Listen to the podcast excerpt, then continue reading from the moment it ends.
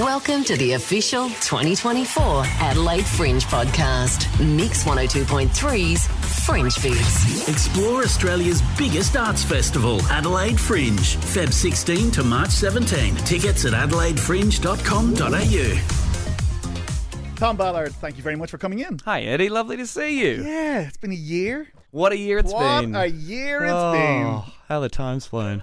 What do you love most about your show? My show this year, I love the fact that I'm doing it. So it's Ballard and Hing. It's me, Tom Ballard, and Michael Hing doing a split show. We're doing half an hour each. And I've never done a full season of a split show before.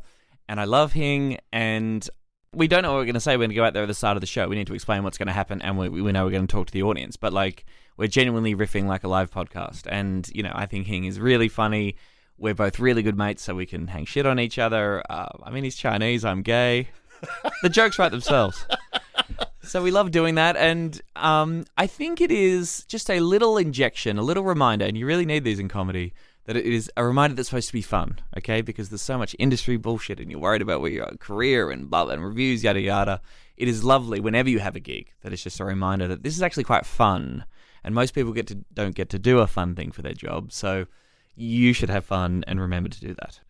If you could write a one sentence review of your show, what would it be? Of this show? Of this show, hmm, not enough Ballard. Too much hing. Too much Chinese man. Um, Not Enough Ballard's a great title for a show, especially for Michael Hing. I think you will indeed. Well, that'd be great if next year on his show on his poster he just puts a quote about Tom Ballard is a wonderful comedian on his poster. That'd be good. do you have a pre show ritual for this show? Well, I've been using this bouncy ball a lot. Now, I'm not going to talk about the radio station that it promotes, but I, I did Was an interview Mix? on another radio station. Uh, it's a, yes, it's a mix There bouncy ball. it's a mi- I love mix. 102.8. A Three. point. My favorite one. kind of look like an eight on there, but yes, um, my mix bouncy ball. Uh, there's great merch for radio station, and I've just been like remembering how fun it is to just uh, throw a bouncy ball up next against the hard service backstage. So I've been doing that, and Hing and I have a little chat about what we might want to get to and how we want the show to run. And I've just been going over my set. What celebrity would you love to see in the front row of your show?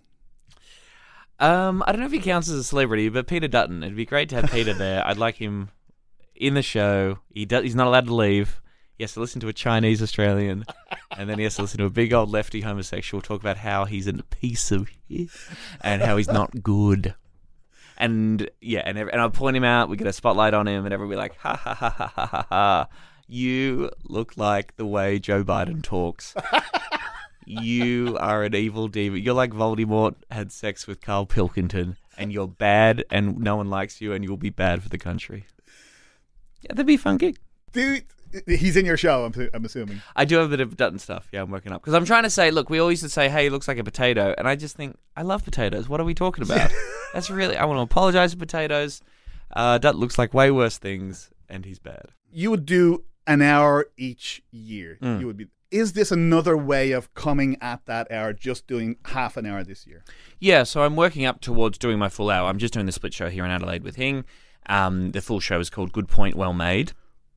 And last last year I did two weeks in January in Perth. I think I did the full hour, and that was very helpful for me to figure out that hour. But oh, those poor Perth people. So this year I just wanted to take a little bit of pressure off. Just take. I, I, just got back from Edinburgh at the end of last year. Then I recorded that show for a special, which is going to come out on YouTube later this year too. Um, and so it was sort of December, and uh, I was like, I, I got nothing. So I just want to take a little bit more time, half an hour in Adelaide, and then eventually that'll become the full the full hour.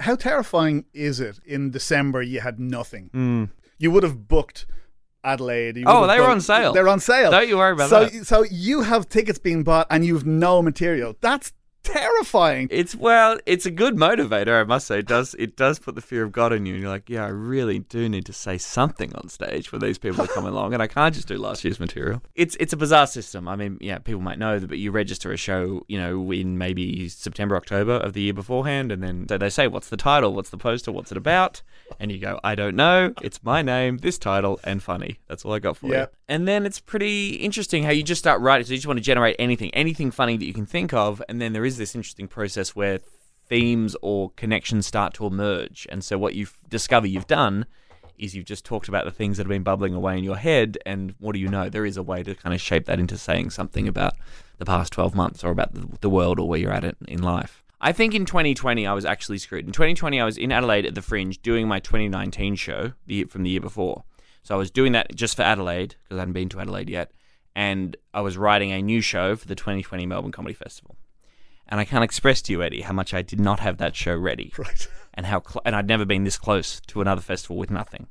And then a little bat was eaten in in Wuhan, and here at the Adelaide Fringe, we learned that the entire festival was cancelled. And I was like, wow, I think I really dodged a bullet there. Yeah. And I'm sure that will make everyone feel better about the COVID pandemic. I, I wish there was a better solution to my issue in 2020 rather than worldwide pandemic, thousands of deaths, and the collapse of uh, you know the social welfare state. But if that's the price we have to pay for me to not be a little bit embarrassed, so be it. Tom Ballard, thanks very much. Thanks, Eddie. Cheers. And you can catch Ballard and Hing with Tom Ballard at the Garden of Unearthly Delights from Friday the 16th till Sunday the 25th of February. How y'all feeling right now? Love the episode? Share the love on your socials and tag Mix1023. Leave a review and subscribe so you never miss a Mix 102.3 Fringe Fix. Explore Australia's biggest arts festival, Adelaide Fringe, Feb 16 to March 17. Tickets at adelaidefringe.com.au.